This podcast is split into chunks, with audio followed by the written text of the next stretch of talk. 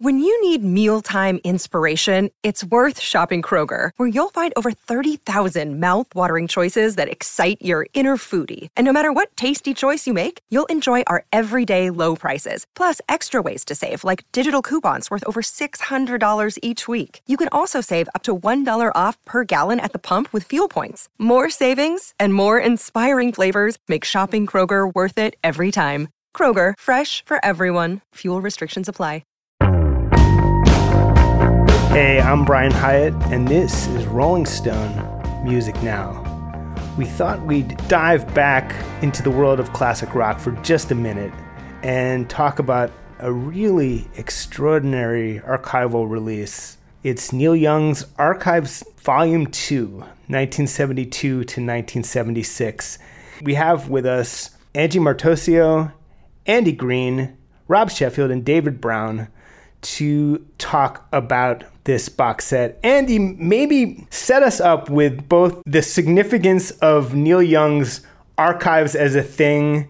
Judging by this rate, I guess he has about 10 more archives at least to go. And then also just this incredible period. I think this is one of my favorite periods by any artist ever. So to have a box set focusing on it is pretty dreamlike. But Andy, go. It's a really amazing thing because back in the 80s, he started talking about archives box sets. And it was every interview he gave for years, but he didn't put it out until 2007. And that was the start of his career through Harvest, which is great stuff. But my favorite period is the mid-70s. And this is the period when he wrote songs at a psychotic rate. He wrote songs so fast that there are many albums that he just shelved completely. And he finally did this is 72 through 76. It's 10 CDs. There's 63 songs that have never been heard before, which is astounding because he did an album or two per year back then, and he's released a ton since then. So this is the mother lode of sort of the four best years maybe of his career as a songwriter. And when you think of it being the best 4 years of one of the best songwriters of all time, you start to grasp the significance of this project. Rob, maybe you can explain, I presume you agree that this was certainly a peak period. You don't have to agree that it's the peak period for Neil, but what's great about this period for you of Neil Young? Well, this is a period where one of his most oft-quoted lines ever, where he got tired of the middle of the road and he headed for the ditch. And so he was doing all these crazy things, and sometimes he would release them, sometimes he would not, but there was nobody else operating at that level of eccentricity, and certainly nobody who was comparable in terms of, as Andy said, that psychotically prolific output of songs he had. So as you said, Brian, the best period of any rocker's career ever, it's hard to really refute that. And this is the period that he's just making so many weird records so fast, refusing to repeat obvious successes, just always jumping on to the next thing. Yeah, I just think that a quick key point here is that Heart of Gold was one of the biggest hits of 1972, the previous year, and that turned him into a real huge superstar. And he could have gone in a real mainstream direction, and this is all the aftermath of huge mainstream success, when he's largely doing stuff that wasn't meant for the radio, that wasn't Heart of Gold, that wasn't Old Man. Yeah, it's like if James Taylor had responded to the success of Sweet Baby James by deciding he wanted to turn it to Guided by Voices. It's that level of weirdness and an astonishing output. He almost did with his album One Man Dog, which is this collection of weird minute-long fragment things, but that's another conversation. One of the interesting things about archives, talking to one of Neil's archivists a while ago, was that Neil's marching orders to him was find the best version of every song. And that's why we're seeing, in some cases, on these alternate versions or live versions of songs. And sometimes it's the versions we already know. And it's kind of a daunting task to give to somebody. And even that archivist said, like, how do you even define the best version? You know? But that was one of Neil's initial approaches. He wanted not just like these big box sets of everything he'd ever done, which is a huge task, but the quote-unquote definitive version with whatever group of musicians at whatever period. Yeah, I think the best example of that is that there's three different versions of Love Art Blues, and you may think, like, do we need that? But I think we do. they actually do stand out and they're quite different together. So I think that's why it's cool to look at this. I mean, Angie suggested that I mention that I am someone who last year, during an obsessive phase, made a playlist that was just different versions of Tonight's the Night, every released version of it, and listened to it a lot. So based on that, yes, I think we need all these different versions, and I'm very happy to see them.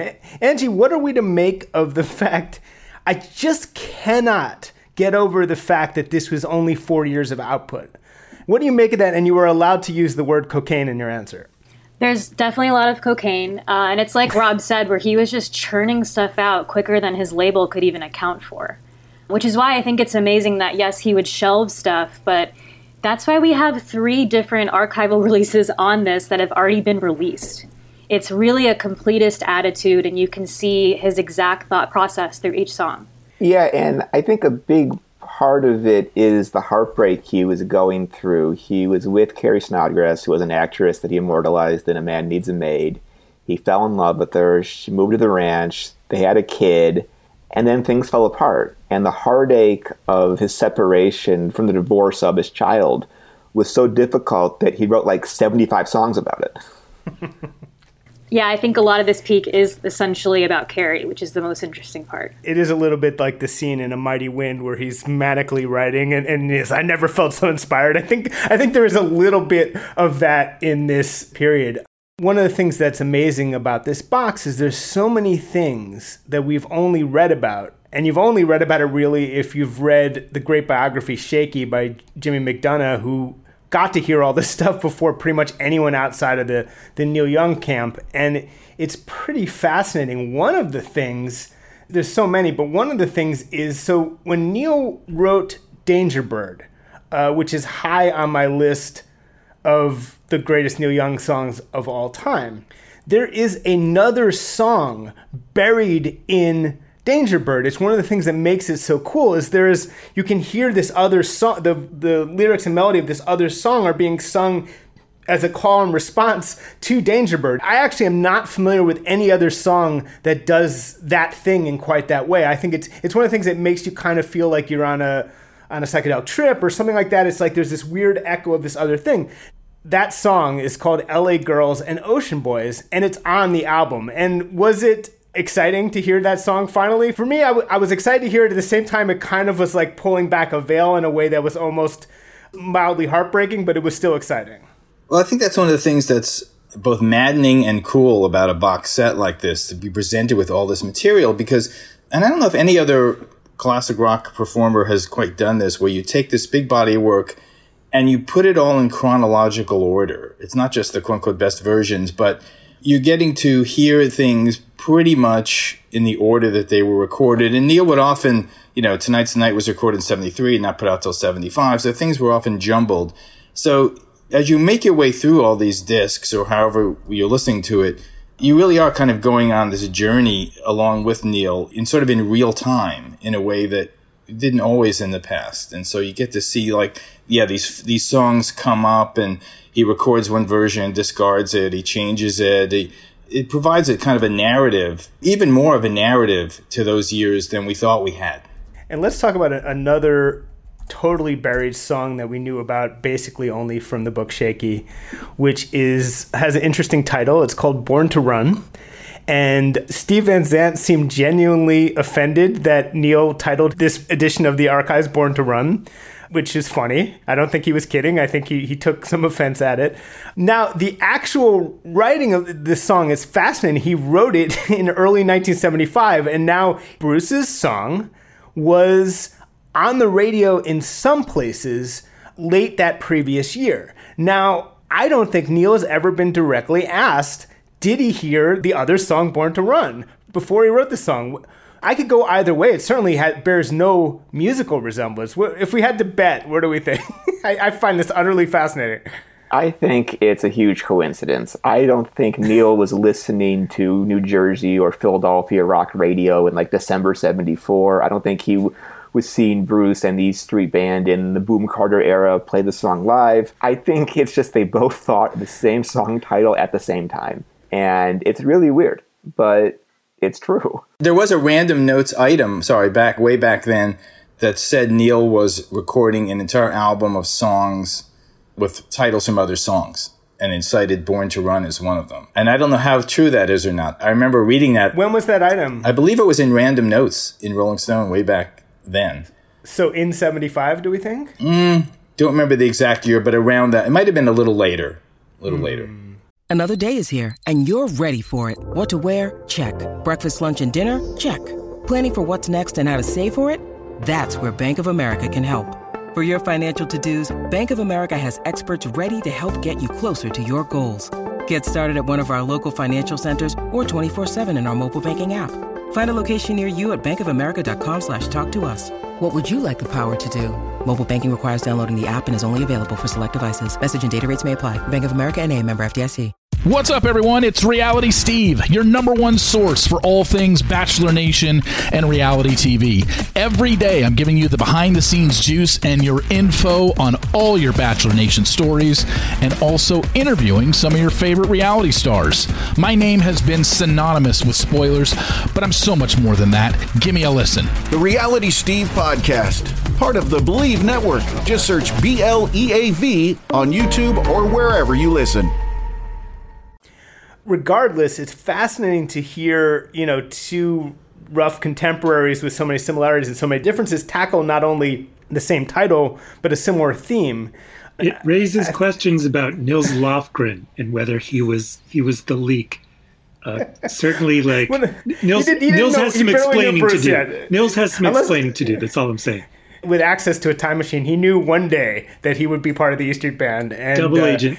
Time-traveling double agent Nils Lofgren. But, Rob, it is fascinating, right, to hear how Neil takes on the theme. And the first thing I noticed was that for Neil, I was born to run, not we. And that felt like such a telling difference between the Bruce Springsteen approach and the Neil Young approach to life. What else did you make of the comparison here, or just of the song, of Neil's song on its own? I mean, that's a fascinating point. Neil doesn't have a lot of "Baby, We Were Born to Run" sort of sentiments in his songs. I mean, "Long May You Run," which we all thought for so many years was a touching love song, it's about a hearse. It's literally about a hearse.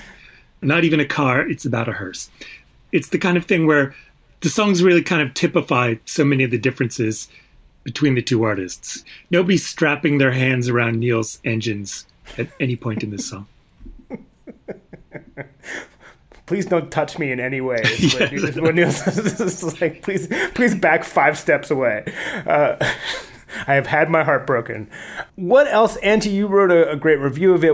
What else, as far as there's like 10 fully unreleased songs as opposed to fascinating alternate versions. What else among the truly unreleased stuff really spoke to you?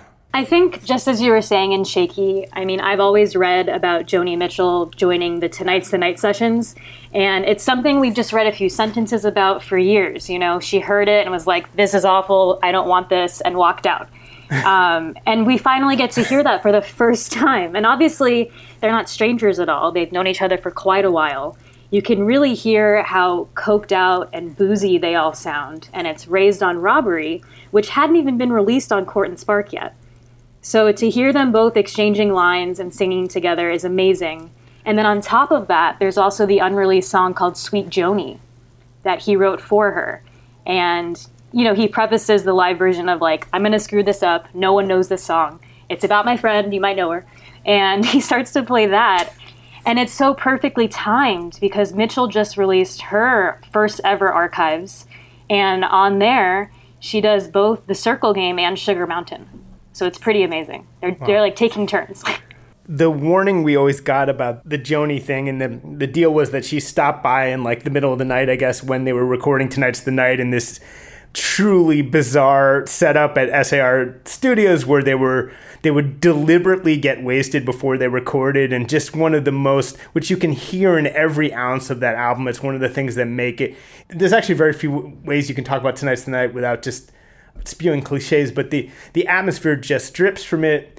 The drunkenness just drips from it. But Joni Mitchell shows up and she picked up an electric guitar, which, you know, was not her instrument of choice. And I don't think it was even a particularly clean toned electric guitar. So if you're going to be strumming that the way you strum an acoustic, you're going to get some, it's not going to be the prettiest thing on earth. And I think that must have been, I noticed they only released one of the, of the songs. That must have been the best sound. Because also, like, these guys were trying to learn a Joni Mitchell song, which generally would be a little bit above their, you know, generally Joni Mitchell songs are harder to play than Neil Young songs, especially if you're wasted. And I'm sure Nils had no problem, but everyone else probably were. I'm sure Nils was like instantly learned the chords and was trying to teach everyone else. I can like literally picture it based on Nils in various documentaries, but this sounded pretty good.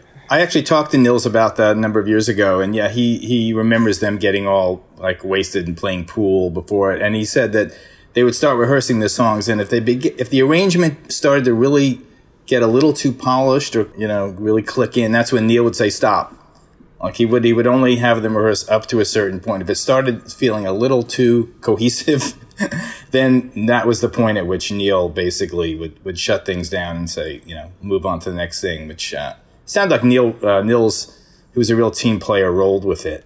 But it was definitely like not something he was used to. I mean, he had made records with his band Grin with David Briggs, who was Neil's producer, who was a real taskmaster. And but even compared to that, I think doing Tonight's the Night was a whole new experience. And also, let me add, follow up on Angie and unreleased stuff, as one of my favorite Neil records ever is Time Fades Away, which is his 1973 live album of all new songs. And one of the delights on this box set is we're getting to hear, and this is real geek stuff, but studio versions of a bunch of those songs, like Time Fades Away and The Bridge. You're hearing the acoustic demo of Last Dance, which is here called Monday Morning. There's the studio version of Yonder Stands the Sinner, stuff like that. And none of these versions are wildly different. The Coen brothers have really missed out by not making that the title of one of their movies, by the way. But yeah, please go on. I think any one of these song titles could be a Coen brothers movie if you think about it. Yeah, so I think that's one of the real treats in this, is that we're finally getting to hear some of the studio recordings of versions that we only know from live versions of that record. We even have the original of Powderfinger here. So yes. So we've obviously first heard that on Rust Never Sleeps, and we even got a gorgeous acoustic version on that archival release called Hitchhiker, which is one of my personal favorites. But for the first time, you really have him sitting down at Broken Arrow Ranch cutting that song, and it's incredible. I think, prefer the Hitchhiker version as far as alternative versions, because that's just incredible, and that's I would recommend that album in general. It's an incredible acoustic album.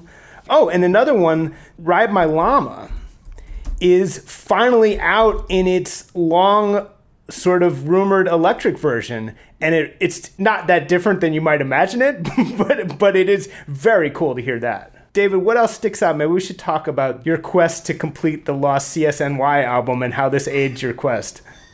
Yeah, one of the nice surprises on this record, which kind of came out of nowhere, is the inclusion of a bunch of songs that Neil cut with CSN for the never completed mythical CSNY 70s album that was supposed to be called Human Highway, that they attempted numerous times between 73 and 76. Sessions would sometimes last a little while and sometimes would last a day, as I found looking at some logs. But in particular, in 1976, Neil and Stephen Stills decided to make a record together in Miami. They made it, and then they decided, you know, this would be kind of nice if we got David and Graham to sing on it. So they dragged those guys out to Florida. Crosby Nash sang on a bunch of the songs. Crosby Nash went back to LA for a break, and then the story was Neil erased those vocals and it went back to being what it came out as, which was a Stills Young record. And for years, those tracks had just sort of disappeared. And, you know, I would sometimes ask people, you know, well, what happened? And they were, we couldn't have just erased them completely, right? And people, gee, we don't know. Well, they didn't. So, and some of those, and so on this box, we're hearing things like Ocean Girl and Midnight on the Bay from those sessions, with the full CSN harmonies on the songs for the first time. So, it adds another piece of the puzzle, or a few pieces of the puzzle, to this, you know, never completed sort of their version of Smile, you know, the great lost album, The Beach Boys. It was like Human Highlight was their Smile. And we get a few more peeks into that with this box. the difference between Neil Young and Brian Wilson, or one of many differences, is and there are a bunch of similarities. We could talk about that all day. But one of the many differences is their version of Smile collapses, and then Neil, just a few years later, writes one of the meanest songs of all time about those guys in Thrasher. And, you know, literally says, I got bored of them and left them in the dust, and they're just like statues on a bench. Like, just, you know, it is not even that disguised. So that seems unkind. I don't know. But great song, though. Yeah. And in that same vein, on Zuma, the last song is Through My Sails, which is a CSNY record song. And on the box set, you hear it just Neil finally. It's the same version on Zuma, but without their harmonies. And it's just so beautiful and so gorgeous. And I had no clue that even existed. Yeah, and I have to say that's one of the slightly maddening things about this record. There are moments when I sort of wish that he had gone the route of Bob Dylan in the bootleg series, which I think is the sort of gold standard as far as archival releases. And each one of those, or most of them, for the last 30 years, has just been a really concise, maybe 2-disc or so set of all unreleased material from one particular period. And some of those, like the alternate version of Self-Portrait, or some of those are things I've listened to as much as regular Bob Dylan albums. So the way that Neil intermingles rarities with stuff we already own, sometimes I found a little baffling, and I kind of wish at times that he had gone the Dylan route and just done a box set 100% of unreleased material, and that would have held up really beautifully too, because as we've all been discussing, there's so much of it. So I do have my moments. I mean, I think just about everything from Harvest is on here, which means I've now bought Harvest in every conceivable format, LP, cassette, CD, now this thing, over the years. I don't think I owned it on 8-track, but you know, there's a part of me that's like, I'm buying this again. I mean, that's a good point. On the other hand, is it really shocking that Neil Young would choose a perverse path?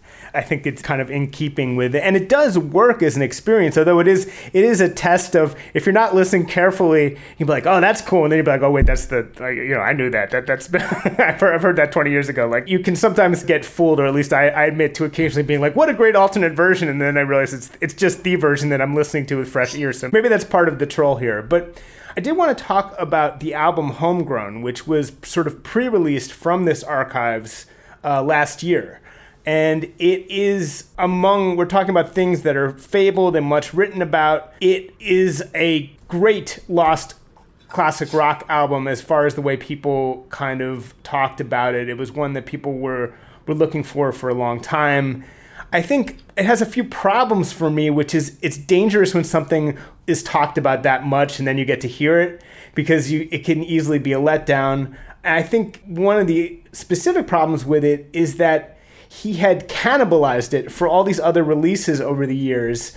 So some of the best stuff had been heard, like on American Stars and Bars or whatever. Like he kind of pulled bits of it and used it. So I have to admit, like, mildly underwhelmed when I finally heard it as one thing.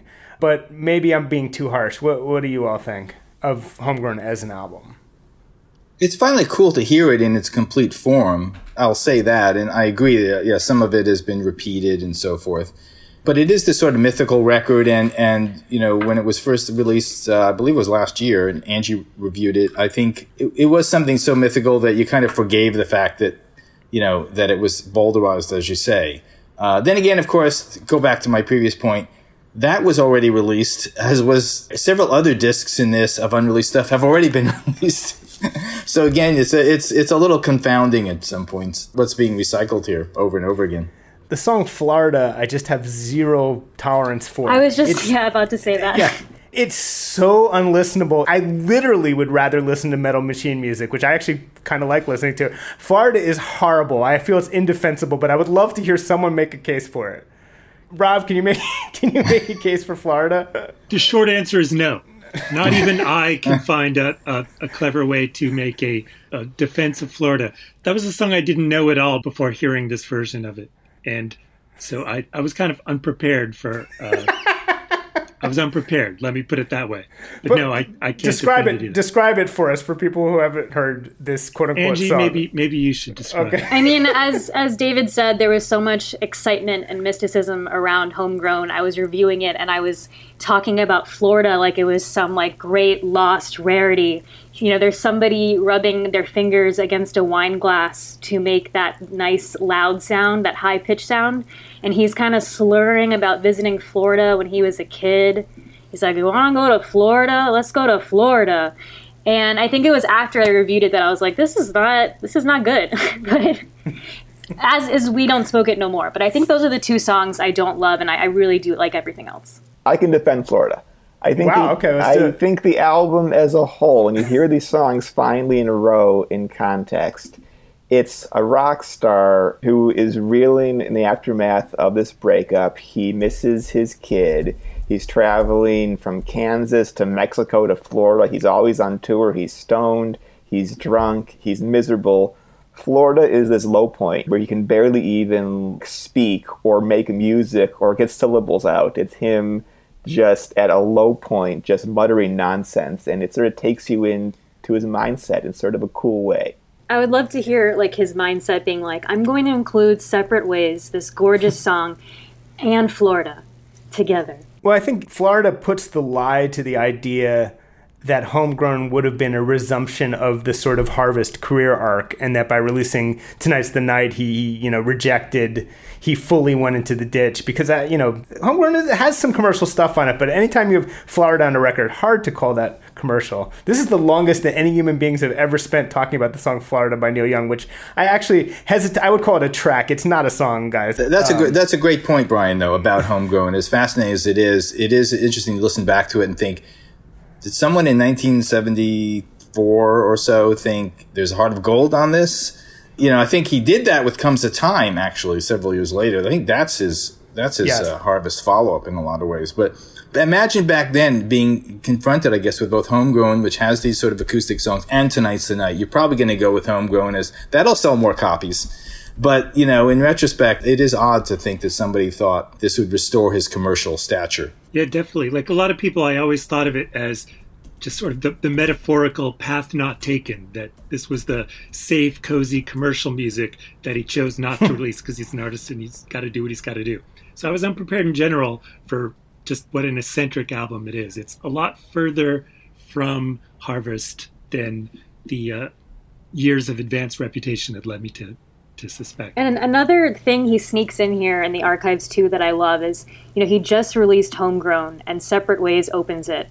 And on Archives 2, he has a whole jam with Stephen Stills during their ill-fated 1976 recordings and that tour.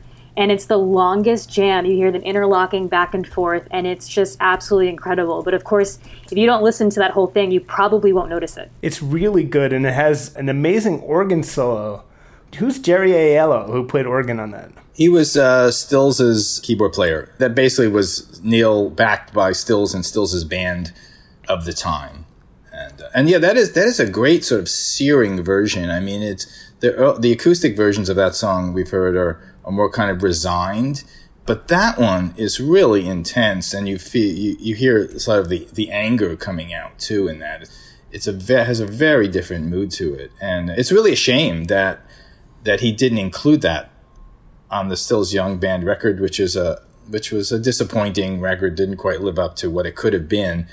But, as we're reminded over and over again, he didn't always give those guys his best songs. He would often pull things at the last minute. Helpless was not meant for Deja Vu to begin with. And it only ended up there because he tried cutting with Crazy Horse earlier that day, wasn't happy, and then dragged it along to the CSN sessions and...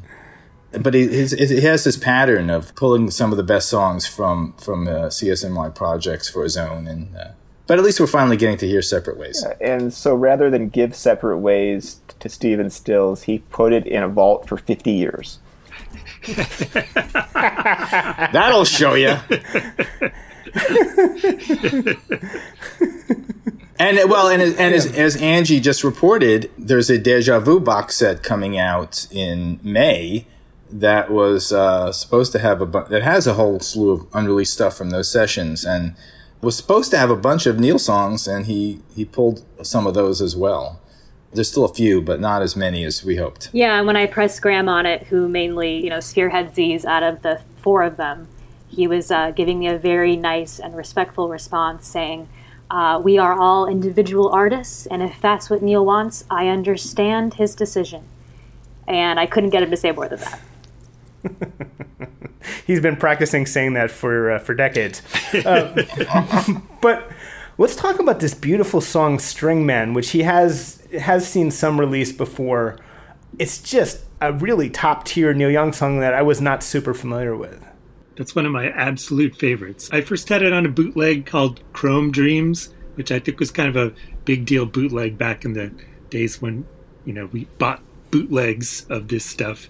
But String Man, just such a incredibly beautiful ballad about somebody basically left behind by the 70s and somebody who feels kind of old and out of date. And of course, Neil was so young when he wrote this song. It's really kind of amazing. Just a beautiful song. If I'm not mistaken, was the MTV Unplugged version, was that the first version that was officially released?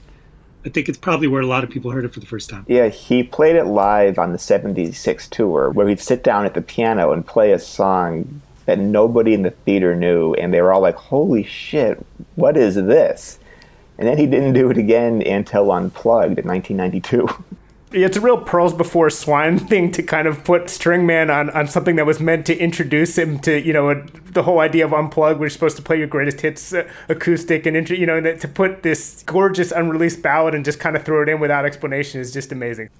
Now, one thing that's worth talking about is the Zuma sessions. No one took my bait, but we'll go back to Ride My Llama, which is an amazing and ridiculous Neil Young song about basically getting super high with an alien, perhaps the ultimate Neil Young scenario. And it was, of course, released acoustically on Rust Never Sleeps, but we've always known there was a Crazy Horse version in the studio from the Zuma sessions, and here it is. And it's a lot of fun. If I had to choose which was better, maybe the acoustic version is better, but I don't really understand why he didn't release it. What do we think? I think on Zuma, he had so many new songs, and I was so excited to have Crazy Horse back and have Poncho to be a new part of this group, and he was sitting on this wealth of material, and there was just no room for it. I mean, Zuma is such a strong collection of songs, and it was made so quickly, and they were so stoned the entire time. It was just shat out, basically. Yeah, we always have to remember that back then, you only had 30 or 40 minutes of music you could put out at a time, for the most part, on an LP. I know it sounds bizarre to say that now, but that was the reality back then. And maybe that factored into it in some way. There's only so much music you can put on a record back then. So then, just as with Ride My Llama, Pocahontas, another totally bonkers Neil Young song. It has a playfulness that isn't always evident in, say, talking to Neil Young, but just the audacity of putting Marlon Brando in there and just the pure stoned daffiness of the scenario is just so incredible to me. And that's another song from Rust Never Sleeps where it's done acoustically. And here again, we have the electric version. So I don't know if anyone has any thoughts on that one. Well, again, Disc 8 is this record called Doom, which was, I guess, was D-U-M-E, of course, which was supposed to be, I guess, the record that came out as Zuma. And it's basically the more complete versions of all these songs from that period with Crazy Horse, another kind of mythical record that I gather he just shelved and just cherry-picked for Zuma. And so now we're hearing the complete thing as intended with these electric versions of Ride My Llama and Pocahontas. And I'm not sure those electric versions are better, and because they're so beautiful and Rust Never Sleeps. But it kind of fills in another, hole in the story of as Andy was saying, of this kind of creative resurgence he was feeling post On the Beach, Tonight's the Night, back with Crazy Horse, and you feel him kind of re-energized, and the fact that he was just cranking out all these songs and making whole records that he would never release. The whole idea of Duma is really confusing because I think he mentions it in Waging Heavy Peace, one of his books, but it's unclear, I think, whether it was some of these albums were finished, sequenced albums, like Homegrown, and some are sort of, now being reconfigured into albums. What do we think? Angie, you were going to say something. Oh, I was just going to say, I think according to Shaky, the Zuma sessions are when Bob Dylan kind of showed up Yes. And he was like not wanting to come inside and sat in his car. And you can hear that kind of mythology when you go through this. That's all I picture is like Dylan kind of walking up to the house. Huh. Maybe Dylan heard that version of Raised on Robbery and said, that's not happening to me. It's not that bad is the thing, Rob. What I think I love it. I love it. Yeah, no, it's cool. But I do imagine that there's a couple totally unlistenable Joni moments that we didn't get to hear because I just want to hear some. One of the major themes through this box set is the Joni Neil friendship and just what a incredibly strange friendship it is, so unique for both of them in both their biographies, and that, you know, Neil Young, of all people, literally of all people on earth, is someone who manages to have a completely tranquil, uncomplicated, unneurotic friendship with Joni Mitchell for all those years. And just really kind of amazing. And to hear this, like Angie was saying, that this comes out at the same time as Joni's Archives, it's just really kind of amazing that symbiotic relationship. Such a strange friendship between these two rock stars. It's hard to think of anything even comparable. And as you just said, Rob, like the Joni Mitchell Archives that just came out was Neil encouraging her to put that out. And it was Neil and Elliot Roberts. He had just started working for Joni again, you know, her previous manager who has passed away. But it was both of them convincing her, like, you need to do this. And it's almost like they planned it out together to have the same exact fall season putting these out. I think we need to have an in-depth oral history of that whole Malibu rock scene that was pretty short-lived in that, I guess, 72, 74 era where you've got Neil and Crazy Horse and Joni and Dylan and the band. All those folks just like hanging out together, recording together, you know, partying together. I remember interviewing Robbie Robertson about that era recently, and he remembers like one day looking outside the studio and there's like Warren Beatty playing touch football in the front yard. I mean, it was just quite a scene back then. Carole really King living next door to Cheech and Chong. I love that. Yeah, and if you look at the credits here on the box set, you see Lee Von Helm, you see Rick Danko, you see Robbie Robertson, that he's bringing these guys in to just play for a day on his various sessions. Yeah, there's this cool version, there's on Homegrown, I believe, of White Line with Robbie playing guitar on it, and that's a song that we wouldn't hear again until Ragged Glory. And then he cut it with CSNY for their Looking Forward album 20 years after that, and he forgot he'd recorded it. It released it on Ragged Glory. And you know, someone in the studio had to say, oh, it's a great new version of that song. And he was like, what do you mean? It's like, you already put that out. So there's a third version of White Line somewhere. We do know that Dylan came in and jammed with Neil and the Horse during the Zuma sessions. Unfortunately, that is not on here. Dylan famously came out of the sessions and was like, your band can't play. And Neil said, but they could play with you. Think about it. But it didn't work out. That was when Bob was somehow hitchhiking around Malibu or sleeping in his car. It's all very strange. But sadly, even in this box set, we don't get to hear Bob Dylan playing piano with Crazy Horse. Maybe it wasn't recorded. I don't know. But it is interesting that given the just encyclopedia of terrible things that Joni Mitchell has said about Bob Dylan, she's spared that entire litany of insults for Neil, which is really interesting. It's so amazing. And like from Toronto to Malibu and beyond, you know, and like at the last waltz, they shared a trailer because he was the only person there that she could stand. Such a beautiful and touching friendship. And I guess listening to this Archives, partly because of, you know, what she was doing at a similar time and during the same time frame, but just such a touching friendship that's so apart from anything else in their biographies. And Neil Young, of all people, is the person who figured out the secret of getting along with Joni Mitchell, which is a secret that has been well hidden for much of this era. And it's just kind of amazing that, you know, and Sweet Joni, which was totally new to me, and I was completely unprepared for that song. And it's even got the very, like, Joni-ish sort of offhandedness where he's like, oh, this is this new song I wrote. And he presents it like it's going to be something very sloppy and spontaneous.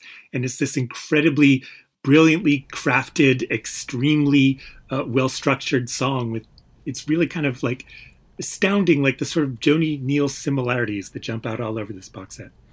So in the 4 minutes or so we have left, let's look at the sort of parameters of this box set. Andy, you were saying it ends in a very weird place. It ends a little too early. Yeah, I think starting at the Time Fades Away tour, that makes perfect sense. That's a launch of the new era. But to end this on the first leg of the 76 Crazy Horse tour with the shows there to me, it strikes me as very random. I think Rust Never Sleeps was the clear end of this period. And I think if I was curating this, I would have kept off things that were like live at the Roxy that he'd already released and gotten in Stills Young Band live stuff, gotten in Comes a Time stuff, gotten in maybe like a Ducks concert, and that ended on Rust Never Sleeps, because that's the end of this period. That's the culmination of this time, and the whole new era started in 1980. So this next box set, which he's working on now, it's going to be weird if he started at the Stills Young Band tour and end in like Trans or something. That doesn't feel to me like a time period.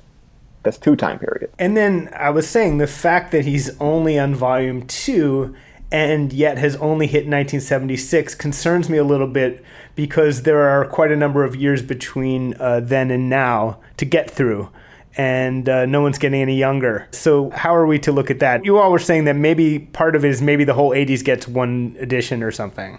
Yeah. I think what's going to happen is he's just doing 2 more of these, I think, is the plan. So I think this next one will be late 76 through, like, Freedom or something. And then he'll have to do volume 4 will be really sped up, will maybe be like Harvest Moon to the present. So that sounds nuts. So maybe he needs to do 5 of these. I don't know. I just really hope that with the Comes a Time era, there's going to be like a secret session of Ian and Sylvia on 4 Strong Winds with Neil. That's my only hope. Speaking for the youth as always, Angie. But Angie, actually, I do have one question for you as the youngest person on this show. Is there something that Neil can do to reach out to beyond his fan base again and kind of rekindle interest in Neil Young? Because I'm a little concerned about that. I'm not sure he's done, Andy and I talk about this constantly over the years, but I'm not sure Neil's done the greatest job in sort of making himself super relevant to young audiences kind of thing. He just doesn't give a shit, which I totally admire, but it concerns me a little bit. So is there anything they can do as far as outreach? I think in terms of TikTok social account? Media, yeah, no TikToks of Neil Young, like just smoking in his barn. But I feel like the last couple of years, he's been a lot better with social media. The Neil Young Archives, you know, he and his wife, Daryl Hannah, you've heard of her. They post things a lot now. I really don't know how else he can be relevant. It's tough. He's not exactly doing interviews either, so maybe if he just does one interview to get the word out to all the kids, that would be good. Yeah. Yeah, we had that Godfather of Grunge moment in the 90s where, you know, he sort of did intersect it with the culture, everything from his wardrobe to the music sort of suddenly felt relevant. But, yeah, it's a little tougher now, especially with rock as kind of a niche genre as it's becoming. I mean, I know Phoebe Bridgers is a huge fan of On the Beach, so they should just do that together. Poor Phoebe Bridgers is left to single-handedly uphold the entire rock canon. The only bridge between all of rock history and current music is Phoebe Bridgers. Phoebe Bridgers kind of likes Van Halen. Phoebe Bridgers likes Metallica. It's just all on her. It's too much. She likes to smash guitars. It's too much weight on poor Phoebe. We gotta take some weight off of her on this thing. But yeah, we'll see. You know, it is what it is. But this is a great box set. Everyone should check it out. Thanks to Angie Martoccio and Andy Green and Rob Sheffield and David Brown for a really fun conversation. That is today's episode of Rolling Stone Music Now. We'll be back next week here on SiriusXM's Volume, Channel 106. In the meantime, we are a podcast, of course. Download us as a podcast. Subscribe to us as a podcast wherever you get your podcasts. Leaving nice reviews on iTunes is always deeply appreciated. We read them all. But as always, thanks for listening. Keep on staying safe, and we will see you next week.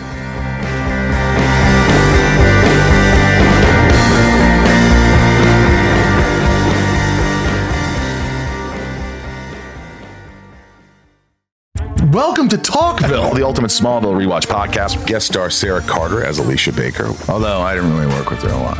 But Tom did, and they had some real big smoochy scenes. Yeah. Should we talk about that? Could there be any more sex? What was the 3-page makeout scene that just kept going? Good Lord! We get it!